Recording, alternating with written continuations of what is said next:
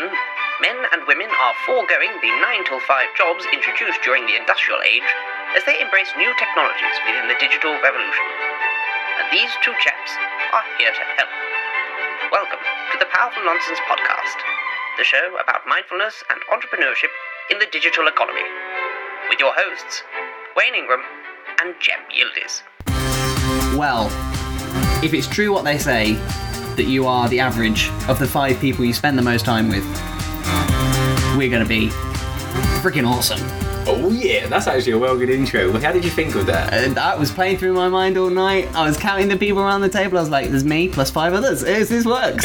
I, I, I would say it was off the cuff, but it wasn't. Uh, welcome to Powerful Nonsense.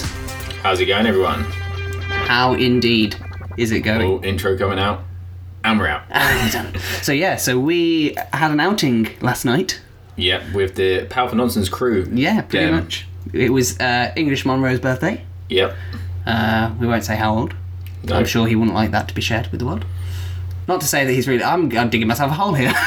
Yeah, it is his no, birthday. it was his birthday. And uh, good old James Lambert, Mr. Happy. Yeah, if you want to check out that episode, it's still available on iTunes and it will be available for a long while. Forever, hopefully. Forever. Um, but yeah, so it was an outing into Greenwich uh, with the Powerful Nonsense crew. And my god, my abs today look like Jean Claude Van Damme's It's, abs. it's all about the cheeks though, too much laughter. Yeah. My cheeks were aching. Yeah, I nearly, I nearly had to bow out today because I was like, I just can't talk because my cheeks. Boy. I actually, you can't see, obviously, because this is an audio program, but I actually look really freaking sad Yeah, he, he looks because my pretty che- my cheeks have just Droop. Troop. Lost their energy. Lost their sprite, their sprite for life. anyway, you, you probably don't give a crap about what we're up to, No, so you probably came here for the episode. So who, who are we actually speaking to today, Uh, then, Wayne? so we are talking to Josh. Actually, it's not even Wig. I am talking to. yeah, that's true.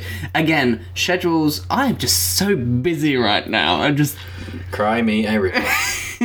no. Uh, this was yet again another interview that I couldn't make it. My my standards, not my standards, but I'm slipping The here. standards of the podcast are going up when it's just me. okay. Anyway, I think it's the standard of the guests though, Jem. Not so much my absence. Anyway. Anyway, Uh, so Jem was talking to Josh and John from high spirit bags. So they have a theft proof bag, which is basically um, a bag which has a zip in the back. And to be honest, you probably know about already if you're listening to the podcast. If you don't, check them out. It's a really funky bag. And they're two young guys, and they're just proper awesome guys. And it was really interesting to really delve into not the bags in particular, but actually their background, their upbringing, and how that plays such an important part in them becoming so entrepreneurial. And they're so like, again, we say with all our, all our guests, they're so down to earth. They're like honest, nice guys who literally want to help people. And it was just a great conversation. It was a really long one, but it was just it's one of those ones where I literally didn't want to stop talking to them. And as I said, as I say to a lot of the guests that I get on, I don't really know these people. But once I get them on, I actually feel like I've known them for years. So it was a wicked conversation. So I should probably shut up and uh, you should probably start listening. So here it is Joshua and John from High Spirit Bags. Hey guys, welcome to the Powerful Nonsense podcast. How you guys doing? We're good, Yeah, man. we're good. We're good. How are you, man? Yeah, good, good, buzzing. Even though it's the evening, I've got energy left. so, guys, do you want to introduce yourselves and tell us a little bit about your product? yeah, so my name is John, and I run the company High Spirit with Joshua. My my name is Josh, Yeah. and um, I'm I'm also a co-founder of, of High Spirit. I run the business with my brother, um, and uh, yeah, we're basically a um, a uh, travel accessories company um, based in London. And what we do, we uh, we create theft-proof backpacks, and um, and that's pretty much uh, something that we thought it brings together both the the um, the aesthetic, um, fashionable designs of your normal backpacks, as well as the security element. So we brought those two elements together, and we created a theft-proof uh, backpack. So So, how do, you, how do you make a theft proof backpack? yeah, um, what we did was um, we see with you see with standard backpacks, you usually see you know the, the zip is on the outer is on the outer um, part of the bag. So say you're on the underground or in a really busy area or in a really busy city, a pickpocket could just easily just unzip your bag and just take your stuff out. Um, it's really common. You even see people, tourists that go into a country, obviously being told about the horror stories through their friends or through TripAdvisor. that, uh, be careful of pickpockets, and they'll wear their backpacks on their front. Front, yeah. So, um, so what we did with our design, which we've actually um, patented, um, we put the there's no outer zips, um, and we just put the zip on the back of the bag where your where the where your uh, Around where your spine where, is. where your spine is. Yeah. So you you only have access. You're the only person that has access to your, your bag, bag. and to your possessions, not Yeah. some random pickpocket or some random person who can just easily just take your stuff out without without you knowing. So, which one of you actually had the idea? Like, where did that come from? Yeah, so I, I came I came up with the um, design idea, um, and this was when we were in New York, and we basically saw a lot of tourists wearing their backpacks on their front. Yeah. Um, and we thought, you know what, like if you're on holiday, you like you want to enjoy your holiday, you don't have to worry about people taking stuff out of your bag. Plus, you want to look cool. You don't want to. you don't want to be pack- packing like the pregnancy look. Do you know what I'm saying? Like your backpack on your stomach. So I thought, you know what? Yeah, I, I, I personally will never wear a backpack like that. So I thought, you know what? The, oh, and the, the way I thought I um I, I was thinking at that point was, how can we solve this problem? Um, and I just simply thought to myself, you know what? If you just simply relocate where the zip is, you can actually solve that problem. So basically making sure no access to the bag is accessible to the outsider. It's only accessible to you. And the way by doing that is just by relocating where the zip is and li- literally making all entry from the back of the bag. And you, and you, and you know what? The thing is that when when we were, we were actually in the taxi and we were because me and my brother we always go on random adventures. and sometimes we'll just say, "Let's go to here or let's go to this country," and we just randomly do it because that's just the way we we, we see life. And you know, life is short. And you know, we, we found that from when you have that moment of what the hell, that's when you get the most craziest and inspirational things happen. And um, we were in the taxi, and when John was talking about this idea. I thought to myself, it's so simple. Someone has done this before. So you And jumped then- on Google. Yeah, just quick, and we couldn't find. No one had done it, and we just thought to ourselves, "No way!" So what we did, as soon as we got back, we um we did initial designs and um and basically you know, went through a few trial tests and see okay how we're going to do this properly how's it seeing if there's any design flaws or trying to min- if there is trying to minimize it Yeah. we, we looked at every possible angle Then we got sample a sample made. Got a sample made and um and yeah there it was and then we protected it and um we actually won.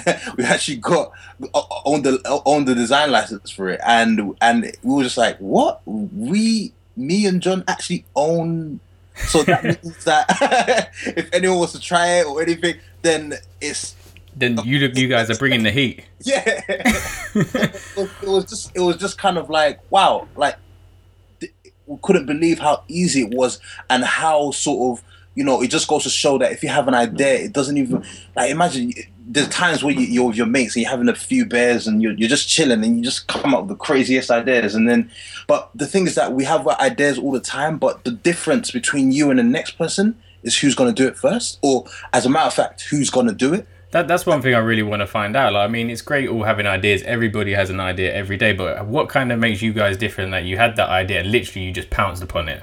Yeah Yeah, we was quick. We just were very quick um, with um, actually acting upon the idea, you know. Um, and also, we really believed in what we were doing, um, and we felt like we were solving a problem, and we felt like we wanted to get make create a product that everybody can benefit from and get it out there as quick as possible because it's a common problem. You know, pickpockets is a co- common problem. So as well as having the idea, um, we and, and and wanting it to come to come to light and become an actual product we generally wanted to solve a problem and help every ev- other people as well. Um, and we felt like the best way to do that is actually make it happen and not just talk about it and put it on a piece of paper as a design and and just only save. Yeah, buy, buy your domain name, buy your business cards, and Yeah. that's it. Yeah, uh, we actually made it happen. We actually made sure that we we, we made the, the product um, available to the public. Um, and one of the first things we started, we did um, when we early on starting the business was entering a competition, which was the Pitch to Rich competition. And basically, it was a competition where you were able to um, pitch your idea to Richard Branson, um, and you only got to that stage if you got through the voting stage from the public. So the public basically had to vote um, vote you into getting an opportunity to pitch to Richard Branson. So we entered the competition with our product, um, the High Spirit Backpack, and we we got high, very very high votes, and we made it to the final to pitch to Richard Branson.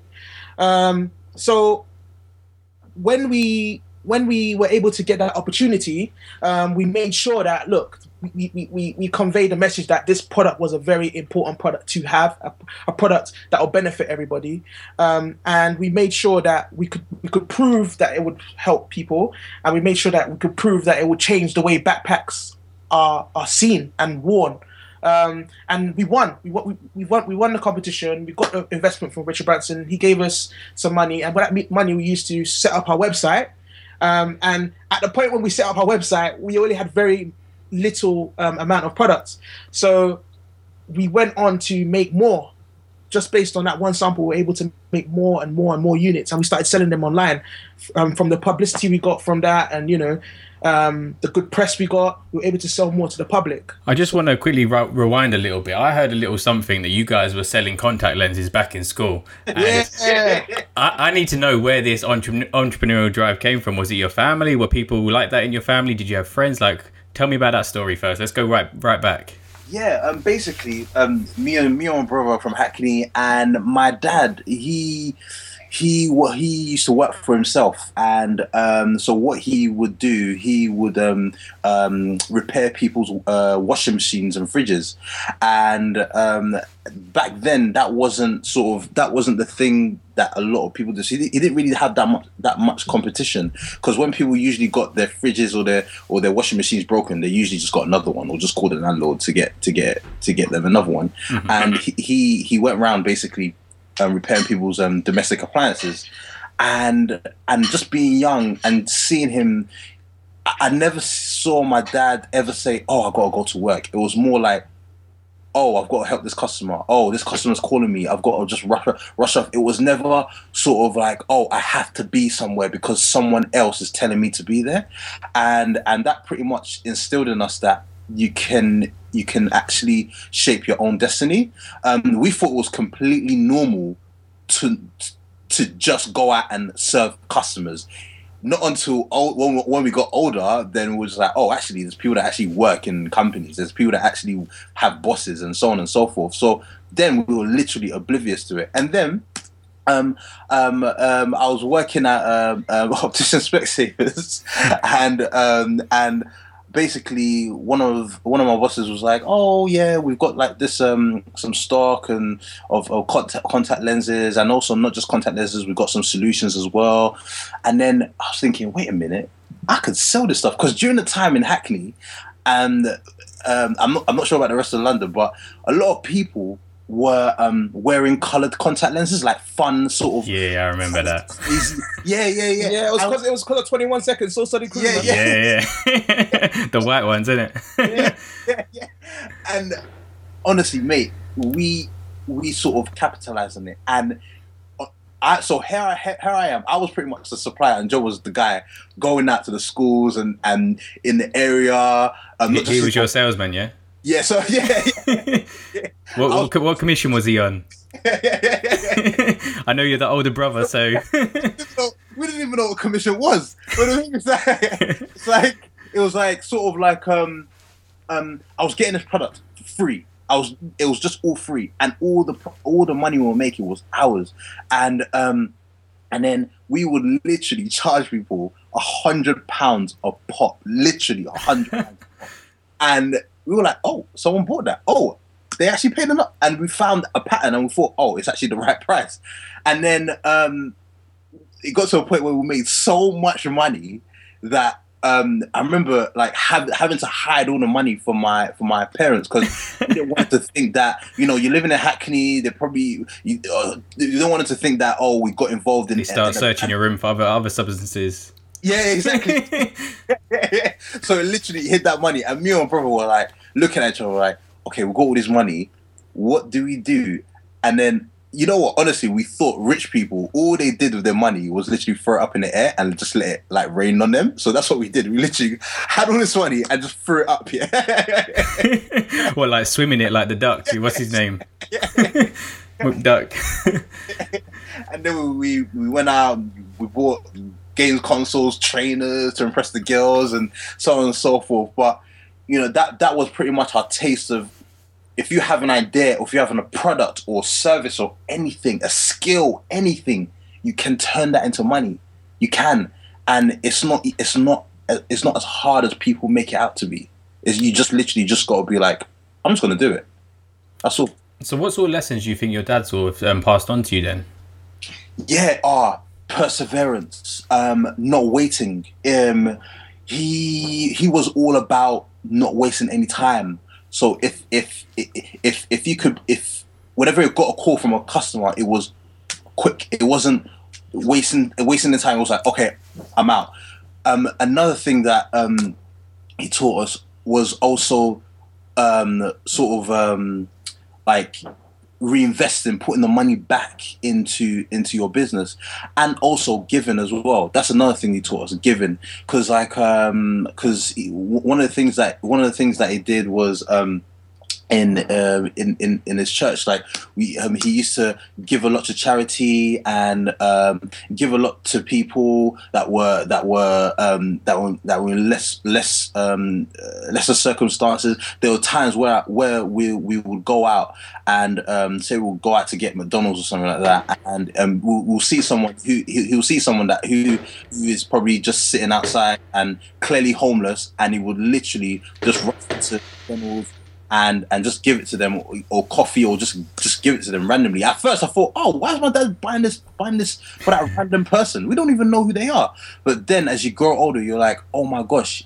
he was actually just doing it out of charity, and um, that's what it took us. We just thought, okay, it's good to make money and it's good to look after people. It's good to grow your business and so on and so forth. But you have to give back, and that's one of the things that he that you he really instilled instilled into us. So I mean, um, what sort of age was you selling the contact lenses? Was that sort of like secondary school, or was that? Your school, like year seven, year eight, that kind of time. So. Did you guys go on to college or uni, anything like that? Yeah, man. Yeah, um, yeah, I went to college and uni, man. So. And how did you sort of bring that? I mean, was you was you deciding to work on the side, or was you bringing your entre- entrepreneurial spirit back into university, or? Yeah. So basically, in uh, in yeah, that's what I was about to say. In um in in college, in college, um, I had a clothing line, man. I had a clothing line. It was called Heritage Clothing, and basically, it was uh, a fusion of uh, kind of Western um, clothing. The, the, concept was to create West. Because that time, at that time, like it wasn't cool to wear African clothes. It wasn't cool. It wasn't cool to like, wear African materials. Um, so I wanted to kind of infuse African material with the Western way of dressing.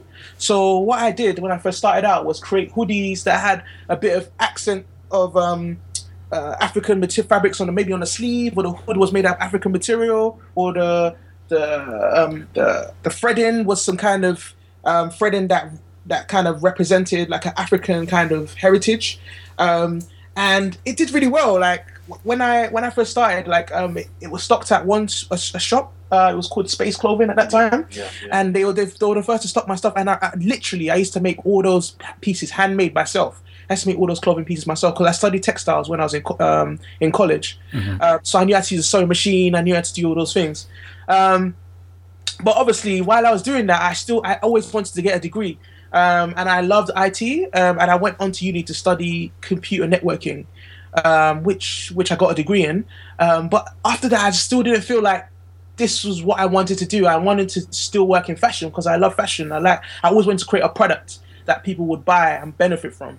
Um, and so while I was in uni, I was working at Selfridges, and while I was working at Selfridges, I got a lot of inspiration, you know, from seeing how accessories are displayed, um, the kind of different customers you get coming in, and you, you, you hear like what they like about the item, you you hear who their favorite designers are, and you start doing research and start to see like you know how things are designed, how the fashion industry works, how it works from the design house right to the consumer so I got a lot of knowledge working in luxury retail. Um, and then uh, after wh- while I was working in Selfridges, actually, um, I, I traveled a lot with my brother, and that's around the time when we, we went away to New York, and you know I got the idea for High Spirit and and for me, like during college, um, I started a, a newspaper called Herd, and um, it was basically just to voice the opinions and the thoughts of the people of the students really.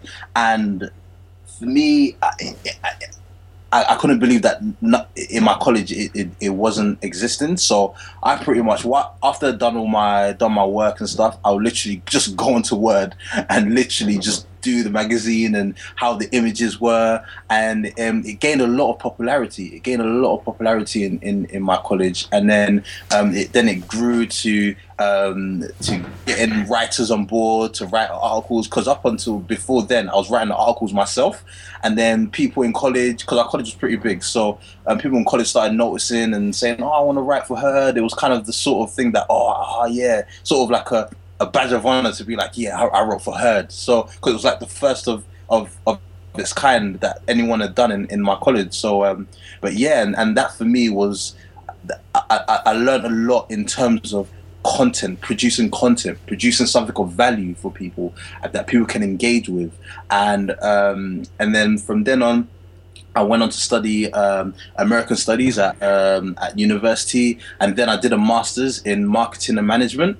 And uh, my love for marketing um, came through, so I, so I le- started to learn about marketing business management, accounting, economics, and that's where I really got a grasp of how to actually run a business. Because during my younger days, it was very ephemeral. It was very sort of, oh, what's this? Okay, money's coming in, money's coming out, but for example, during the when, when me and brother were doing the contact lenses um, small business, we, we, we didn't understand profit. We didn't understand um, um, um, cost and or anything like that. It was sort of, oh, we can make money. Let's do this. But now, as as uh, through uni, I started to learn and get a, a, a better grasp of how to run a business. It's interesting because a lot of um, the people we speak to said, "Oh, university was like a waste of time for me," or "I left had no idea. I went to uni because I just didn't know what to do next." Do you feel like education sort of lined you up for entrepreneurship, or was it because you'd had already already had these experiences? You kind of knew what the game was. You kind of your dad had had always been an entrepreneur himself, and so for you guys, you never had that idea of actually go to uni just because then somebody would want to hire you yeah, but for, for, for, for, for me, for me, the reason why I why I wanted to go to university because one, I, I didn't want to miss out on the university experience, you know, but um, but at the same time, I knew I'd always wanted to run my own business, but I wanted to learn sort of just kind of get the kind of get the theory because there's only there's things you can learn by yourself you know and i mean there's, on, there's certain things that you can learn by yourself but at the same time there's certain things that you can you can learn through academia. And it's not just through the through academics itself. It's the people that you you get in contact with as well because there, there were students that I was surrounded by who also had um, aspirations of becoming entrepreneurs. And and I learned some of their knowledge as well. And and they they they they, they learned some of my some of mine. And it it's, it's not just the academics itself it was also the people that were around because you could be talking to an economics um, stu- graduate or student and they're telling you about price elasticity and demand and consumption um all that all that sort of stuff and but that stuff you wouldn't really you wouldn't really know in a in a in a in a in a in a in a, in a sort of real world situation. Yeah, yeah, because because I, I, feel I feel that I feel that you, it's good to have it's good to have an array of different experiences, um, not just c- constrict yourself to to to one. And um and that's that's what's really really helped us. So what do you think i mean a lot of people might be listening to this. We kind of aim this at young people who might be at university. Like what sort of advice would you give them for being able to get in contact with like a variety of different people? Someone who does graphics someone who knows a bit about business. Like what did you do that kind of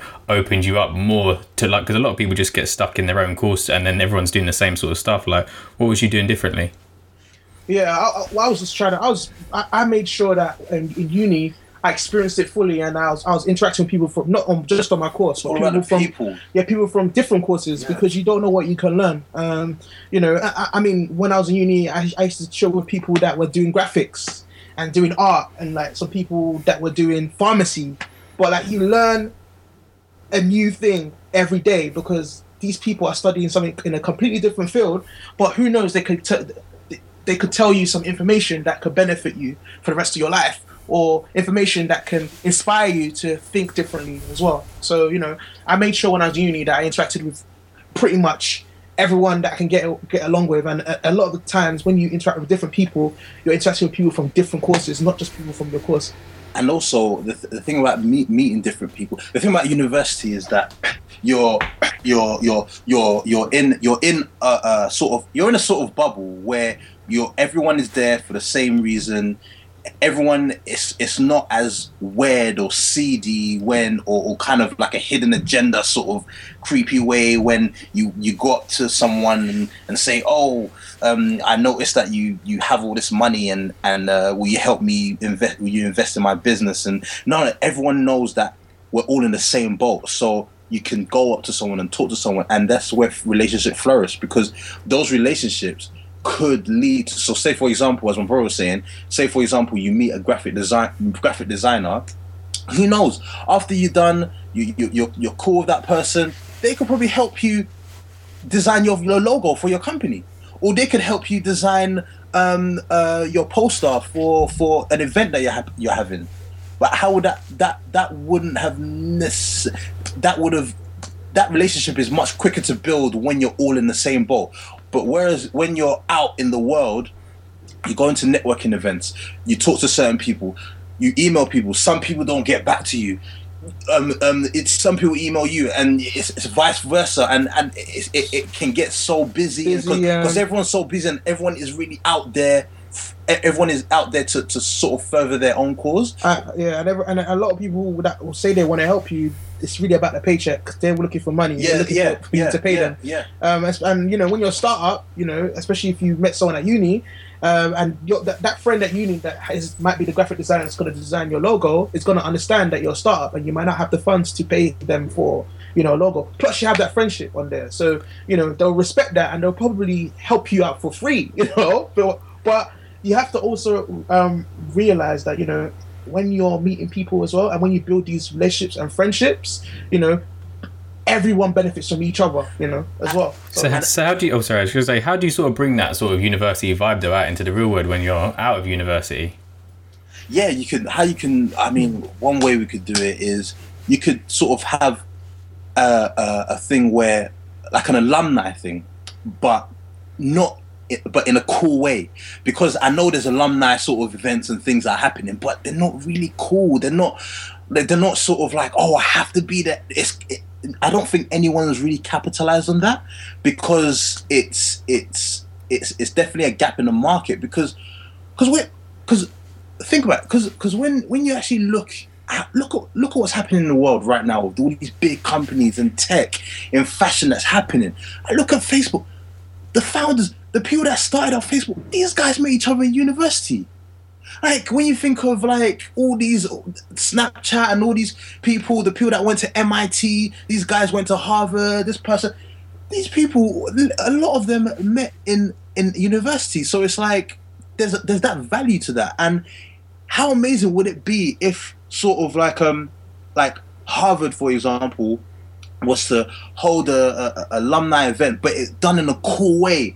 And then say you you went to Harvard, I went to Harvard, my brother went to Harvard, and we're in the same room as as, as Zuckerberg, or we're in the same room as as so and so who's doing some big crazy stuff over there, and, and this guy or this woman over here who's changing the world.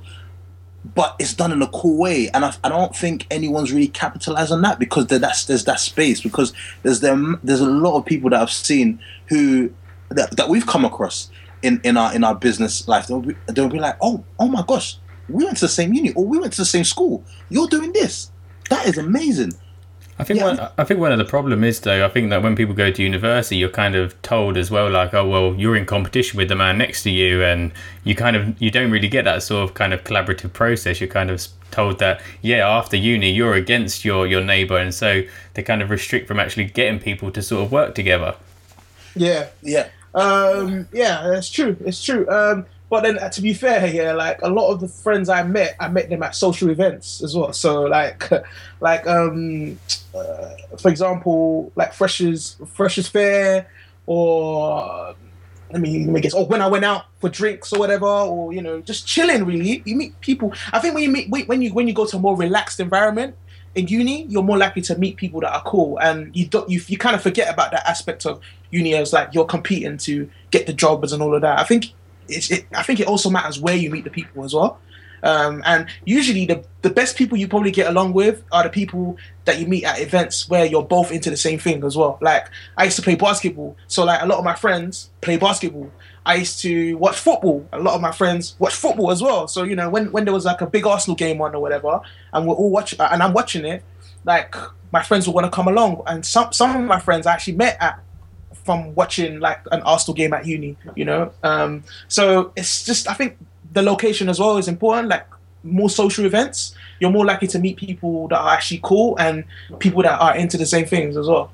But also with with that whole that whole thing about competition, Yeah, it's it, it, it it needs to be a healthy balance because competition is healthy, competition is good, but at the same time, collaboration is also good because Eh, these same people that are saying, "Oh yeah, yeah, yeah, you're you're this person, you're in out in the real world, you're going to be up against this person."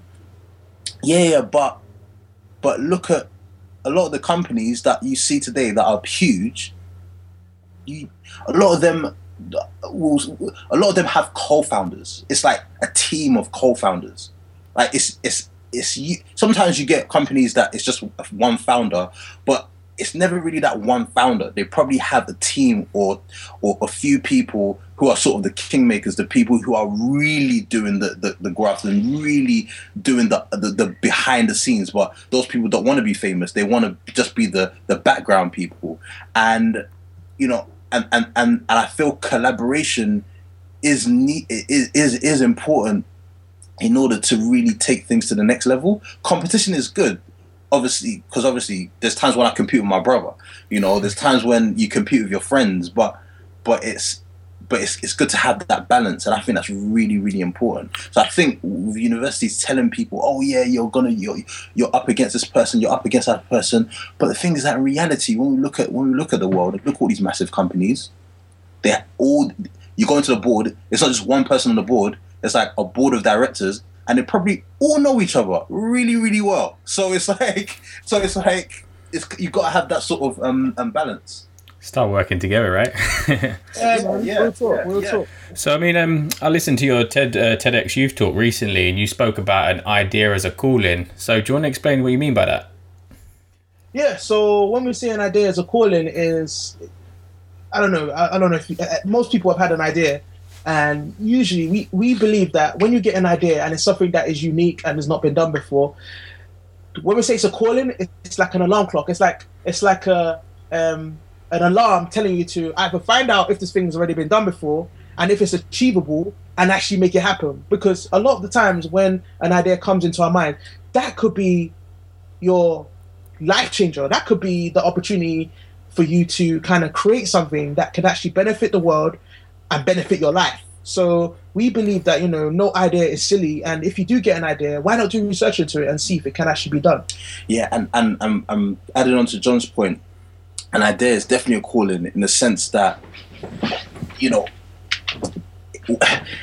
it's it's kind of like um, when an idea comes to you, it is almost like an obligation because that idea didn't go to somewhere someone else. That idea didn't fall on someone else's brain. It fell on your brain. It's in your mind. So how we see it is if it's come to you, then the, the it's, it's it's kind of like okay, I have to make this happen some way somehow. Maybe maybe not not maybe not be the person that actually you know actually creates a company out of it, but you could be that person that could say actually I know a friend. I've got this really amazing tech idea. I know a friend who's in tech. Let me discuss it with him or her. They might they might who knows they might take this idea and run with it. You know, you could be the person that facilitates and lets tells other people those ideas. But either way, that that idea has to live. I think that ideas are like little embryos, and it's just kind of like um, it's kind of like a kid. So when it's in your head, you just have, to and it's growing and it's developing and it's being fleshed out. It, it it has to come out into the world. It has to breathe. It has to it has to live. And um, and that's the way we see ideas. We just see it as as a calling and as sort of like an obligation because not everyone gets gets those ideas coming to them all the time. One thing, um, I mean, a lot of young people always say, especially when they're thinking about starting up business, is like, oh, I just need an idea. If I just had that one idea, and I mean, you guys said that it, that idea came to you while you was kind of relaxed environment, you were traveling. Like, how do you think people can get sort of really in touch with allowing ideas to come to them? Because, like you say, there's millions of ideas everywhere, but people just start getting blind because you get stuck in your own sort of like daily stresses and you i mean they say like my, um, if you read all the books like they always say oh well money's everywhere for everyone but people just put on the blinders and they don't actually see all these ideas like you guys said oh let's put a zip in the back like it seems so simple why, why how do people get more in touch in, in touch with sort of receiving ideas I think you know when you try to get be inspired, you don't get inspired. Yeah. You need to actually Yes. just Yeah. live not just just do something fun, you know, or just go somewhere that you've never gone before, or or do something you've never done before, and just just just be open to be inspired, basically. But when you try to be inspired, I don't know. I don't know if, if in the past, you know, you've, you've tried to write a song or something, or you've tried to write a poem or something in school, and you find that when you're actually trying to write a poem, like based on the subject that the teacher's giving you to write about, you can't think of anything. It's so forced. Do you know what I'm saying? Because it's really forced. but as Uh, soon as your girlfriend dumps you that's it you're full of lyrics Do you know what I mean? Know what I'm saying? You, you experience something and you, and, and you can relate to it. You can write. You can go on and on and on about it. You see what I'm saying? So, I think when you're when you're trying to be inspired, you won't be inspired. I think when you actually just live and do something fun or do something interesting or or do something you've never done before, that's when inspiration comes. yeah, it's a bit like sort of, sort of like when you're when you're say someone's looking for love, like looking looking for love. It, doesn't really, it doesn't come when you're looking for it. It usually comes when you when you're not really looking for it. Yeah, and true. and it's it's it's it's like um it's even yeah like what my brother said. It, it can even come from just doing something fun or doing something that you enjoy. Because I, I I- I was speaking to someone and they said that the time when they get a lot of ideas is when they're jogging some people even get a lot of ideas while they're having a shower or Yeah. or just or just or, it it it cut it, it it really they they honestly come when you're not Not looking not for looking them for it. Yeah. because for some weird reason when you are looking for things you're looking to critique you're looking to doubt doubt it so when the idea comes you're doubting it you're critiquing it you're seeing oh th- that can't work someone's done this before basically look at so that part of your brain has to be shut off and Yes, that that way so that makes you more open to receiving ideas where you can Yeah. actually look at them from a from a from a more standoffish um, view. And, and also if, if you're not able to travel or do things that um, are exciting um, for whatever reason watch videos. Youtube is there like oh my yeah. watch videos listen to things listen to podcasts listen to music. I don't know like listen to art like watch art like watch videos watch people that are inspirational watch speak. weird stuff weird you know what I'm saying? stuff Because you'd be surprised Yeah. what you get inspired by, and Yeah. sometimes what inspires one person might not inspire the other. So I think you know you just got to be open minded. Your mind's got to be very open, So- and you have to literally just live and you know don't search because when you start searching, you ain't gonna find it. I think when you when you least expect it, that's when it's gonna come. But stay stay inspired by watching people that are inspirational. You know, watching videos, watching tutorials on things, watching how something is made. You know, because sometimes while you're watching these videos, there might be a problem you notice, and you're like, actually, no one's made this solution for this. You know, so I think you should just be a free spirit and you know try and don't try and find it. Just kind of enjoy the moment and experience something different. Even if you can't travel or do whatever, like watch videos. You know, like, all that stuff is there. like for example, we were just we, we love talking. We, as you can tell, we love talking. We love meeting new people. You, you, you, you- you obviously love what you're doing. And from from what we were talking about, about you know how can people from universities, you know, sort of connect together. And we discussed, we talked about the alumni sort of thing that universities are already doing, but it's not really cool. We've Someone- already got another business idea. Exactly. Exactly. Exactly. exactly. So it's like that's that you know, that is that is how things happen. And you'll be very surprised how easy they come. Definitely. One thing I wanted to also talk about, you guys said obviously the idea came to you and then you, you hit up Google, and I think this is what a lot of young people do as well. Like you say, okay, I've got this wicked idea. You you go into Google, you search it, and you're like, oh crap, it's all someone's done it or someone's done something like it. Do you guys think you would have actually carried on even though if someone had made something similar? Or do you think that young people should actually see? Because I, I, I believe that if you've got an idea, to be honest, even if mm. someone's already done it, nobody's going to do it in the way that you're probably going to do it. Do you agree with that?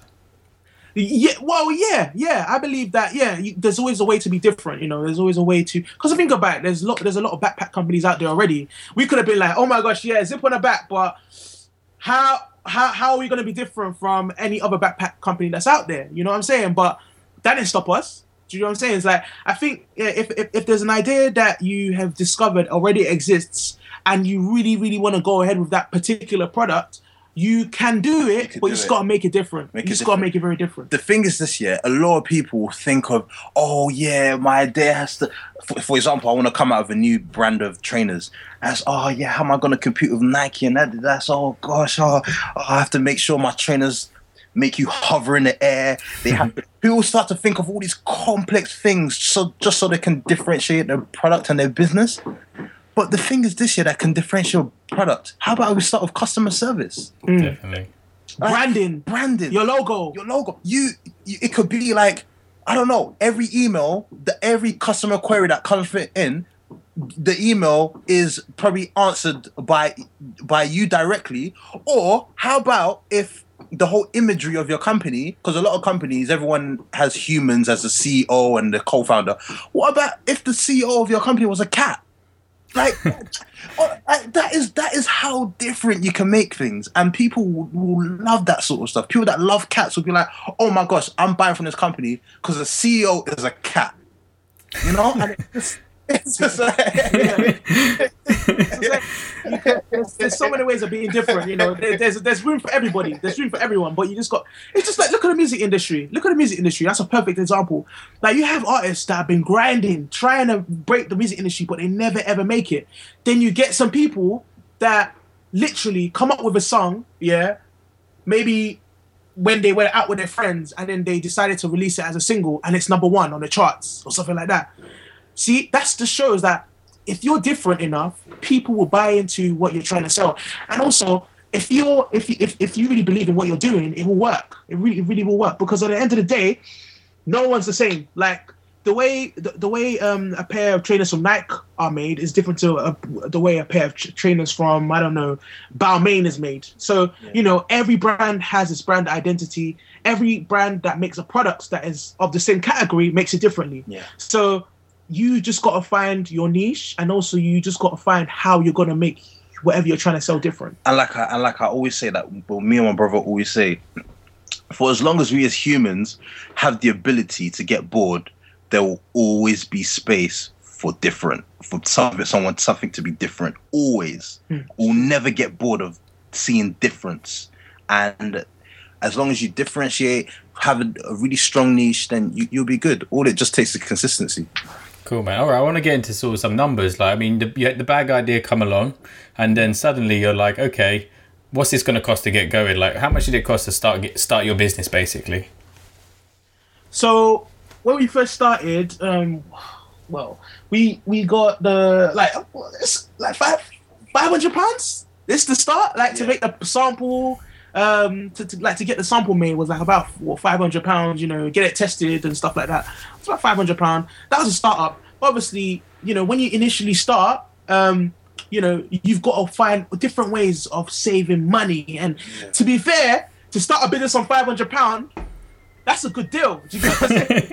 um, so it's like you know, and also this is what I'm saying is like all that kind of stuff. The reason why I could get it like at a decent price as well, and you know, cause samples sometimes cost thousands to make a sample, um, because it's the first one ever made, and you know, you have to get the pattern made, you have to get the knives made, you know. But the reason why I was able to do is because I had a good business relationship. I had I had already networked with someone that you know. I, I, I contacted when I needed them and also I kept in contact with them even though I didn't need them but you know I built that relationship and they're willing to help you know get my first um, sample made at a decent price you know? So this is where this is where networking comes into it and why it's also very important to you know when you get contacts don't take any contact for granted because you never know when you might need them you know? Um, so yeah we started on 500 and then obviously from that 500 pound you know we were able to you know um, sell some of the, the the units and reinvest the money back into the company get more made Um, then we won that competition with Richard Branson, Yeah, yeah. which he gave us money to set up the website, Yeah. and we started selling online. And then from the from the units we sell online, Sales blew up. you know, yeah, the sales went up, and then Yeah. from the, the units we sell on were sold online, we put that money back into the business. So literally, like the money coming, going out and coming in is like a constant cycle, and Yeah. our funds are just growing and growing and growing. So you kept it pretty lean. So just when the money come in, make some more product. Yeah, we don't we oh don't touch that money. Like we don't Yeah, like we yeah. don't like you know. It's very, especially when you're starting out, man. That's another advice I would give out to the public: is when you start a business, man, you gotta really, really, you might have to suffer, man, because because it's like you know when you when you start paying yourself early in the business, that can make your business collapse. You have to be very careful um, with your money management. Um, so when we first started, literally every every penny we made from sales, we put it back in.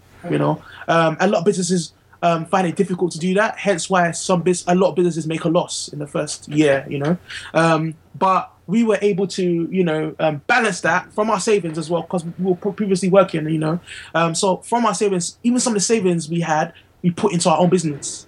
You know, um, and that really helped us. And you know, from the sales we make, we always make sure that the money goes back in, and we make more products, and you know, and and that's expand. and that's why when when sort of when you're building a building a business or whatever business you want to go into, you have to be passionate about it, Mm. and because there'll be days when you're gonna have to make sacrifices, and and when you're passionate about something, those sacrifices won't seem like sacrifices. Yeah. They'll just seem like oh, it's just something I have to do just to make sure this this keeps going. And and um, it's and another thing is to always keep in mind of, of the greater calling of, of the of the um, of your business as well. Because you know when things get hard and especially from the financial point of view you know the thing that will keep you going when all is said and done is the passion is is that that is what's going to keep you going. And and that should never be lost. So um but yeah yeah So um, a lot of um, entrepreneurs, especially if they maybe have been in the working world and then they come out and start trying their own business ventures. I mean, a lot of the time, like family and friends might see what you're doing and be like, "Oh, I don't think this is good for you," or they might be like, "Oh, I don't, I don't like the way you're you are now because you're trying to be like a entrepreneur. Or you're kind of you have to be very different in your personality and your traits to, to, to be an entrepreneur." Have you guys ever had it? I mean, it sounds like you guys have been always entrepreneur, but did you ever get it where friends were kind of looking at you like, "Oh, you guys seem to be having fun. Yeah, I'm going, I'm going doing nine to five. No, um, a lot of a lot of our friends have always supported us because, to be fair, um, in terms of the business, we've been literally we started from the top. Think about it. The first initial interest we got was from Richard Branson. I mean, how, how, how, how better can that get? You know. So I think you know it. You know, with us, we've been lucky to you know instantly have impact to someone's so successful in the business business um, um, uh, uh, um, side of things. Um, and so when people see that, and all a lot of our friends and family see that, they're like, "Wow, okay, this is definitely good." If Richard Branson can be believe in you guys, then we, we definitely can believe in you guys. You get what I'm saying? So I think we've been lucky that we haven't had anyone that's doubted us. Um, but in terms of when we released the product, a lot of people were not sure. Like a lot of retailers were not sure about um, uh, a, such a such a different product because it's very different to how you normally open a backpack. The way people are, are normally used to um, opening a backpack is from the zips on the outside or having some kind of zip on the outside. But the way our bags are is that there's no zip on the outside. There's only one zip at the back. So like initially, people were a bit, you know, like oh, not too sure.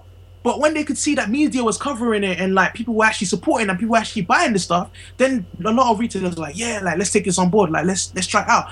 But because you have to remember, like a lot of people are scared of what they don't know, like or what are scared of change. A lot of people are scared of change, so you know that's quite understandable. But if you can prove yourself, or you can, or people can see that what you what you've got is actually um, successful, or they can see the potential in what you're doing, people will automatically support you. And what, what if there's not there though? What if say you guys were proper lucky, like Richard Branson straight away giving you credibility? There might be someone So- saying, "Well, I haven't got that credibility yet," and people, I don't even know myself if this is a good product. Like, what was that? What advice would you give to that sort of person?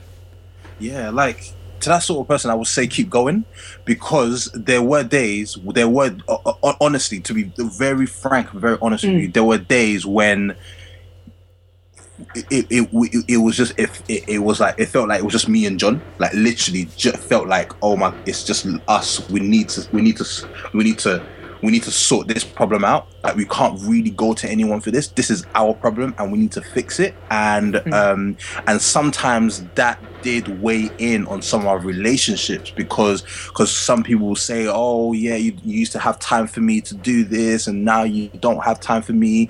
You've changed, so on and so forth. But but one thing that we learned is that the people that love you and the people that care about you, They'll and you. they will support you mm. regardless. And those are the people that you, it's, it's important to keep close. So.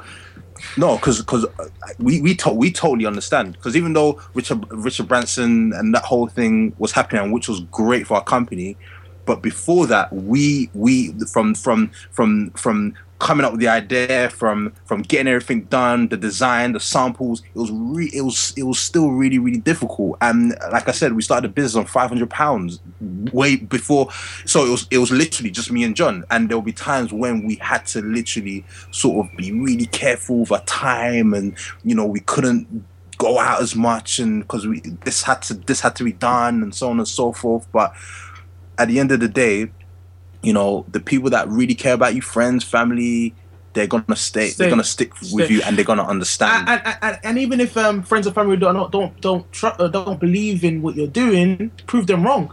That's the only way you can do it is show them. Like, because a lot of people, their family, when they don't really support what they're doing, they probably have a point for why they don't support them. You know, in most cases, but unless you can prove them wrong, that in fact that you should even. So I think anyone that has people that are doubting them, that's family or friends, they should use that as motivation to do man. better Yeah, yeah, yeah, yeah. like yeah. no no no, no bad no no no comment or opinion is bad bad opinion or bad or bad comment you should either use it as motivation or take it as a compliment Yeah. because at the end of the day your family love you in it they want you to do well so you know in most cases if they're doubting what you're doing there's a reason why. And you need to try and find out why they're doubting you. And if if it's true that what they're saying could hinder you from being successful why not make it happen and prove them wrong? Or why not change what they're saying is not going right? But you know. but but but also but also it's, it's so important to to persevere and Mm. to believe your own hype. Because because because and w- w- when when no one is hyping you up when no one is is holding you up even fa- even family i have friends who have businesses and even their own family has doubted them. Even their own family has, has turned their back on them. And the thing is that the thing that's kept them going and and kept them kept them going through and and getting all these achievements and goals and and really really hitting really and getting to where they want to be is by pure perseverance and saying look i'm gonna do this. I don't care if this person is against me or doubts me. I'm going to do this. Why? Because the idea and the business that i have is a calling and i'm here to help people and i'm here to do this and do that. Whatever whatever your goal is you have to hold that tight to you through through everything. Um yeah How important is it that you guys have each other? Because a lot of people go into business alone, and then you're kind of like, do you guys hype each other up? Do you keep each other in the game? Oh, Yeah, yeah, oh yeah, yeah, yeah. There's times there, there, there's there's times when that's why that's why it's really good to um, have um, even if you're in business by yourself. It's good to have people, your close friends or people around you who you can literally offload offload your stresses to, and just be have a have a little sort of rant to. So so if, if a meeting didn't go well or someone was just talking crap or whatever, you could be like, you could have that person there or a few people there that you can just be like, oh, this went, this went like this. Oh man, I'm so pissed. Da, da, da. Because that's gonna, and they're gonna obviously, obviously people that love you and care about you, they're gonna say to you, look, yeah, for, forget that. That's minor. Keep going, keep going. So what that and for us, it- w- me and my brother are really lucky because there's times where my brother go to me and I go to a meeting or we go to meetings together. There, sometimes there'll be great, great results. Sometimes they won't. But we we we can always talk about it and we just be like, oh yeah, do you remember that? Oh, that was such a d- oh the Why did you say that, man? yeah, why did you say that, man? Oh my days, you know, like, oh, why did you, why did you hit it too high, or why did you go too low, or so, so something like that. So it's, but but it's not just because we understand that not everyone that has that, you know, but but but but it's important, even if you're, even if it's one friend, even if it's one family member. Keep them close because trust me, this business thing is is a is a roller coaster. I'm telling you, and and I've never heard of anyone that goes on a roller coaster by themselves. It's always like a, about three or four seats. Gotta on that. hold hands and squeeze tight. yes, to hold that. and hold hands and, and squeeze tight. So, So, um, has there been any sort of like massive challenges for the company, like where you thought, "That's it, guys. I don't think this is going to work," or did you have any uh, challenges that you had to overcome? Um, in terms of challenges, yeah, there was. So in terms of challenges, it was more with the um, allowing uh, stores to understand, helping, um, well, making stores understand that you know there's a product that they should stock. Because at the end of the day, you know, when you're a new company, um, you you got a lot to prove, um, and you have to prove to these people why they should stock you instead of stocking the next person.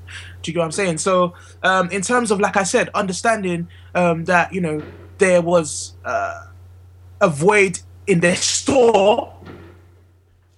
And they needed to product instead of stocking a product that's a standard product and that's readily available. You know, because a lot, a lot of these, a lot of um, the, the problems in terms of um, uh, uh, buyers or, or retailers understanding um, that the product should be stocked was, like I said, the zip, the zipping. There's only one. There's only one access, and that's from the back.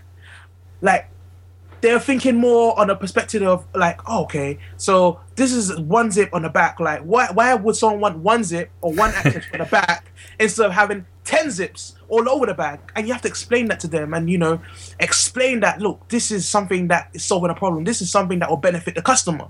You know, so I think that's probably the only type of kind of um, difficulty we really face is trying to make people understand and um, trying to make people's mindset kind of change and how people envision a backpack to change. Because how everyone envisions a backpack is not theft proof basically it's just a backpack because you know? and, and and and this this goes for this goes for this goes for everyone. Like in you know y- y- you have a business that may be unconventional. Say if you have a really unconventional business like i don't know teaching teaching dogs how to trampoline or something like that. Like the thing is this Just year coming out of all kinds of business ideas today. yeah, that's our next business venture. But, but like, the thing is that there's there's always going to be a market for that, and you know, obviously, and obviously, before you've done that, you've done your all your research, and you know that there's enough money in money in the game for you to get in and and really go, go full steam ahead.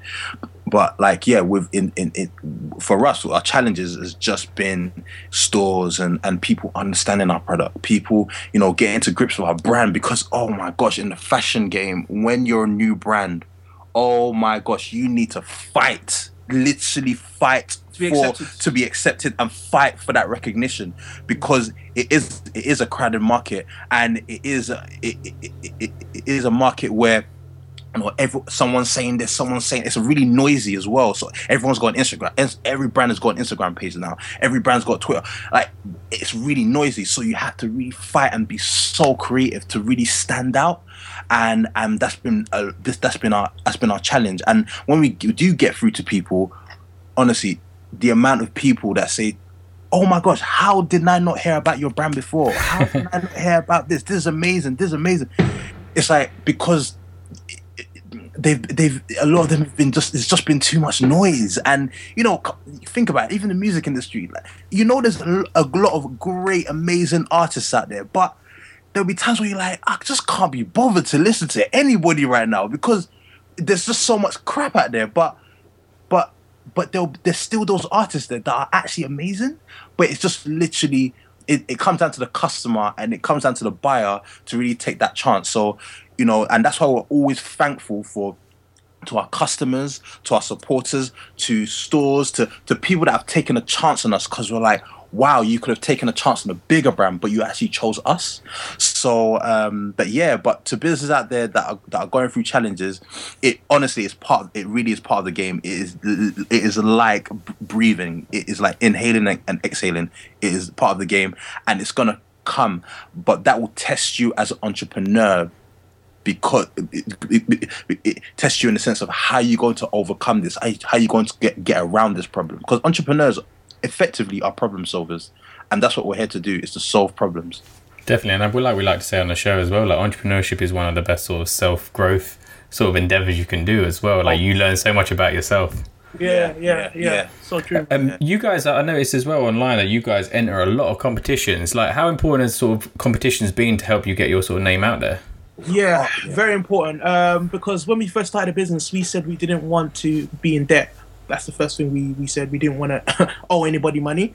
Um, and also, we wanted to, um, you know, save as much um, money as possible. And also, in terms of when we first started, we wanted to kind of be known and kind of people to hear about our brand by, you know, not only just promoting stuff on social media, but entering competitions. Why not? I mean, if you if you feel you're good enough, Yeah. I I would say to anyone, enter the competition, enter a competition because number one, especially if it's on, especially if it's something in, in um that has some kind of prize money involved that you can use for your business, or has some great promotion um, involved. PR, PR, is so important because yeah. that all that stuff is very expensive, especially when you're a startup. It's yeah, very very very expensive. expensive. So you have to try and save as much money as possible, and there's you don't lose anything from entering a competition. It's free. Yeah. So you know, as long as the the competition is something that's in line with your brand, number one, and also that will benefit you, then do it. because you know. because when people are just starting out, you know, they yeah they, they're spending they're thinking of oh how my marketing spend how much money am I going to spend on marketing how much money am I going to spend on PR Mm. whereas like a lot of these competitions they not only give you the money and some of them even give you the mentorship and As the well. support as Yeah, well yeah, stuff that you yeah. you that that some some companies give away equity for Yeah. and it's and it's it's there for free all you have to do you don't even have to win you just need to, you just need to just enter, Enter, and yeah. and then some person or one of the judges could just be like, "Wow, this is an amazing business," and all of a sudden, this person's emailing you and saying, "Oh, I like your idea. Do you want to do this?" Like, look, look, look. For example, and, and that, that's, that's how I think the, the way the, the way the game is changing for startups for startups because because one you've mentioned um, um, um, um, business competitions, but also there's Kickstarter, there's crowdfunding. That's huge.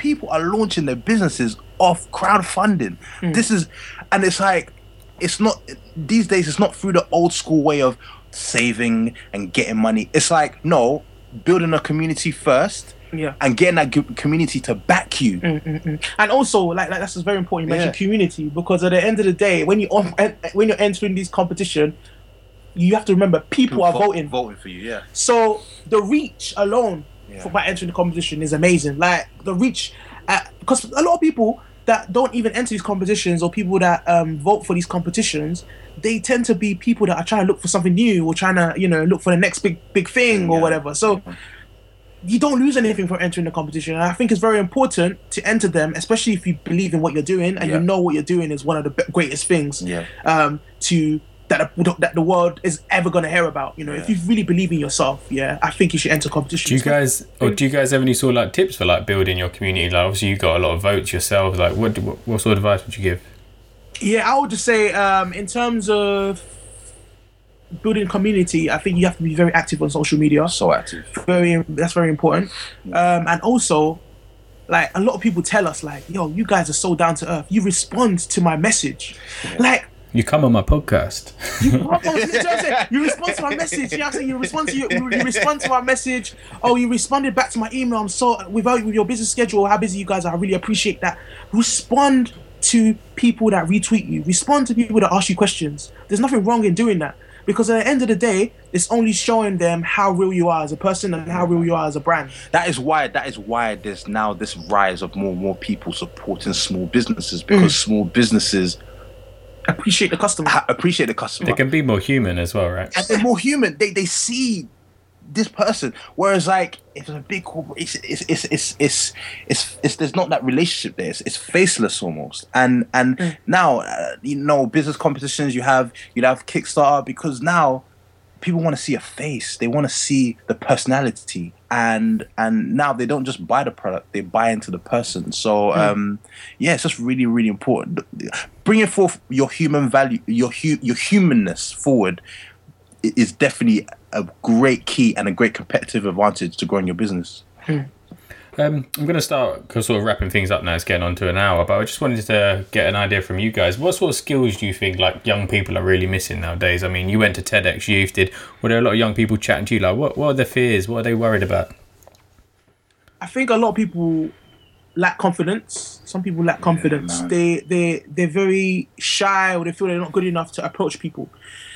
I think it's so important to um, network and speak to people. Because you know, like what you, you never know the opportunities that can come about when you speak to someone.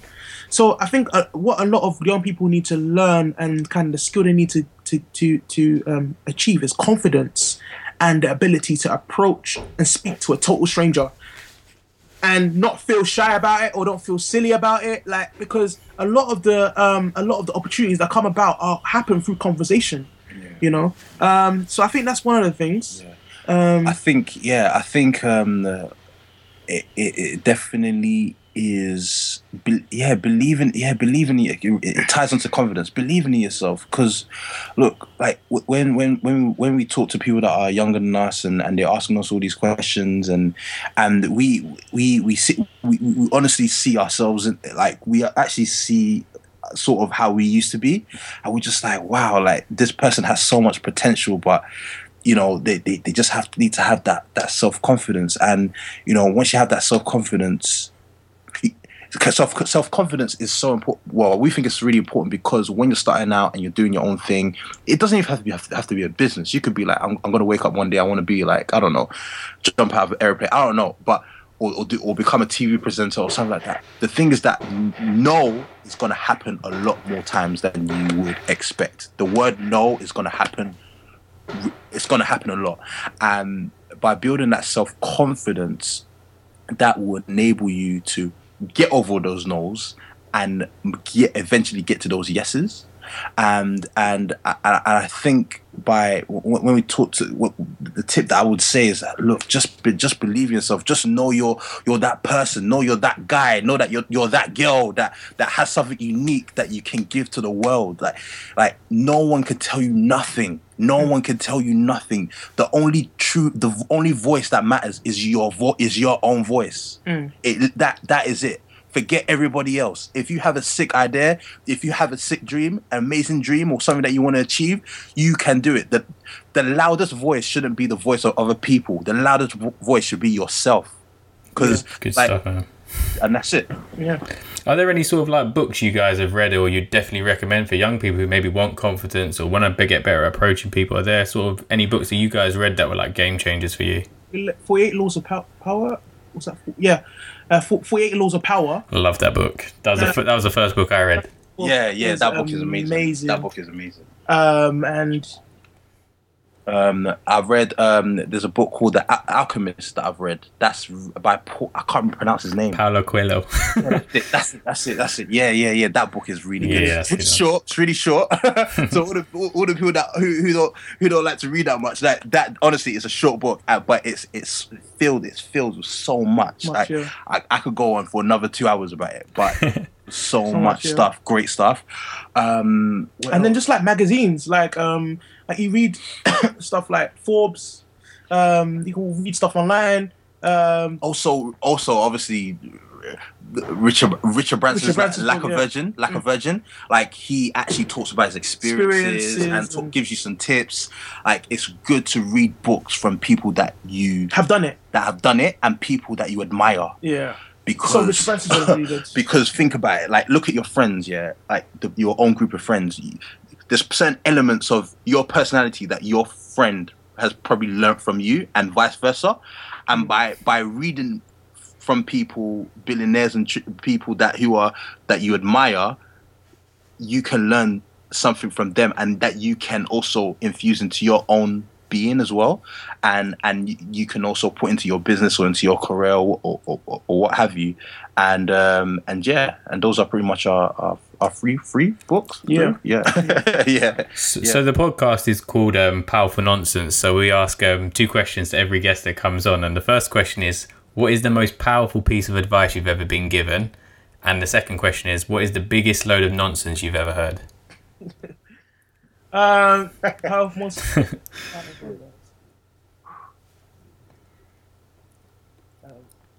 Ooh. That's, that's okay okay okay um it the, be, the the best advice that we've been given Most powerful, yeah. most most powerful is um your business and everything you do is is is is a part of who you are. It's a part of your soul. So you so when someone says no, you can't do this. No, you can't. it- It's almost like there. It's it's almost like it's a part. It's a part of your humanness. And and by seeing your business and everything that you do As part of you, as part of you, you you you you think twice um, from taking anyone's advice on what you should do with your business. yeah. You you kind of um, be more passionate about running Yeah, your yeah. business. Because think about it, like if someone's telling you you can't go here today, you can't go there today, you're gonna tell them, especially if you really want to go, you're gonna be like, wait a minute, who are you to tell me Yeah, that yeah, I can't go here or I can't go there? Especially Yeah. if you see your business as that, as part of you. Yeah. So yeah, I think that was very inspirational when we when we when we heard that um, piece of advice. and the most the most nonsense um, is um, no you, you you can't you can't do this you you can't no you can't you can't uh, you can't do I, that. I don't see it working. yeah yeah yeah yeah I yeah oh my I don't- gosh I yeah don't yeah. see this I don't working. see I don't see this working complete and utter nonsense it's complete utter nonsense Yeah. if anyone tells you no it doesn't see doesn't see that working or I don't see this happening, or I don't see this going well. That's them. They don't see. They're they're they're the blind ones. You're the person that has that vision. They don't see your vision, Mm. so you could literally count them out. Good stuff. I love it. So, um, what is the future of High Spirit Bags, and um, how can people find out? Can get in, how can people get in contact with you as well as buy your bags? Yeah, so um, so far with High Spirit Bags, uh, we, we will be doing a pop up next year, early next year, at Boxpark. Um, if you follow us um, On- on Instagram, At, it's at a high spirit bag. Yeah, I'll, I'll, put, I'll break down the podcast after and put it all on the website. Yeah, so you let me know and I'll put them on there. and that's the same handle for our Twitter as well. Um, and we'll be announcing the exact dates. Um, so we'll be at Boxpark um, next year, early next year. Um, and also, yeah, we're just going to be uh, um, expanding our products. Um, and we have a few stockists line up, which we'll announce also um, later on, either this later on this year or next year. Um, so some stores have decided to stock us at in their stores. So um, that's quite exciting. Um, me and Josh are doing a lot of running around and organizing the stock for them, and yeah. Um, so you hopefully see High Spirit in some some of your favorite stores um, pretty soon as and, well. and what's the website? It's highspiritbags.com. Cool. And um, have you any sort of final final goodbyes to the audience? Anything you'd like to say before we go? Um, I just want to say, look, whatever you want to do, if it's your business or you want to reach the top of your career or whatever, do not listen to anyone that tells you no, you can't do it. It's not about them. It's about you. about- yeah. And the loudest voice you should listen to is yourself. Yeah. And you and, and always remember that anyone that doubts you or is small minded not to believe in what you're doing, that's only a reflection of their limitation, their own personal limitation. They that's what they, they can't see happening because they know themselves they can't reach that where you're trying to go. So don't take any negative um, advice as Don't something let it that can to you. stop you. Don't let it get Like- to you. take everything with a pinch of salt. If you really believe in what you're doing and you can see it's gonna work, and you know your heart is telling you it will work, listen to your heart as well. Listen to your heart. If your heart is telling you it's gonna work, um, and you've got some good feedback as well, try your best to make it happen. And you know you have to be consistent. You just got to be consistent as well. And also listen to your gut. Guts aren't just meant for digesting food. They're there to direct you towards your life goals. Yeah. Good stuff, man. Well, thank you so much for taking the time out of your evening to share share your journey with our audience, and um, it's been a real pleasure. So thank you so much. no Thank- probs. thank you. No probs. I'll see you guys soon. Thank you. See you See you soon, soon. man. All right. Bye. All right.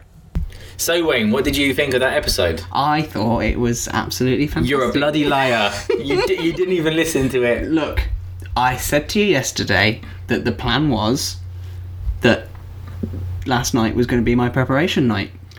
And then what happened? We partied hard. We partied hard. So it's your fault. It's- I'm, I'm, I'm not taking the blame for well, you're going to have to go back and listen to it because it was a good episode, and Josh and John will be highly offended. I know, and I apologise to Joshua and John that I couldn't actually make it um, to the interview thing. But do you know what's really cool? What? I actually feel like I'm going to be able to the fir- for the first time be able to listen to a whole episode As a- if I'm an audience member. So I'm going to be coming back next week. and we're going to be like, Jem, this show is You better- shockingly you- great. You better write me a five star review. At the very least. to make up for my absence. Exactly. I, mean, I want you to say that episode, Jim, was the one. Five star review. And hopefully, you will think it was the one as well and give it a five star review. See what I did there? Cool. Thanks for that. But yeah, that episode, I really, really enjoyed it, and I love him talking about what he learned from his father. Both of them saying how much of a, eh, their father was a massive influence on them, and how, especially about customer service. And I think you can see by their upbringing that that is why they're so entrepreneurial. Like to them, they always wanted to run their own businesses, and so when you're kind of questioning yourself, saying, "Well, oh well, my family did nine to five, and that's what you see," you have to put yourself into those new situations where you see that entrepreneurial entrepreneurship is actually a possibility. And just as I say, like you can reach out to these guys. They're so like open to to talking to their customers, talking to people that are interested in what they do. So yeah, we'll put their contact details in the um, the breakdown of the episode as well. And in terms, in talking of, of reaching out to people that are friendly guys that will happily, openly respond to you, Yeah, if you tweet me, I will get back to you at CKYILD. I can't even say my name, my, my name now. At CKYILDIZ. and if you want to tweet me, just don't bother. No. All he's going to do is favourite it. He won't even reply. Oh, I mean, it That's might the be a retweet. If if you boost my ego, I might retweet. no, but honestly, if you want to uh, send me a tweet, you can do so by singing it, By sending sending it to Wayne underscore Ingram. And you can email us if you like at, no, gem at powerfulnonsense.com. or if you actually want to email me instead, which is probably far better, then you can email me at Wayne at powerfulnonsense.com. You'll get an autoresponder out of office. anyway, thanks for listening. Again, it's another long episode. I don't know whether you guys like long episodes or you'd rather us 15 minute episodes, 20 minute. Let us know what you want. We're doing this for you, we're doing this for us. Mm-hmm. Let's enjoy other people's knowledge mm-hmm. and experiences together. And the best thing you can do for us, if you know someone that you think could benefit from this too, then just share it with them. Share it, share it, share it. Sharing is caring. All for one and one for all. Peace out, people. Bye bye.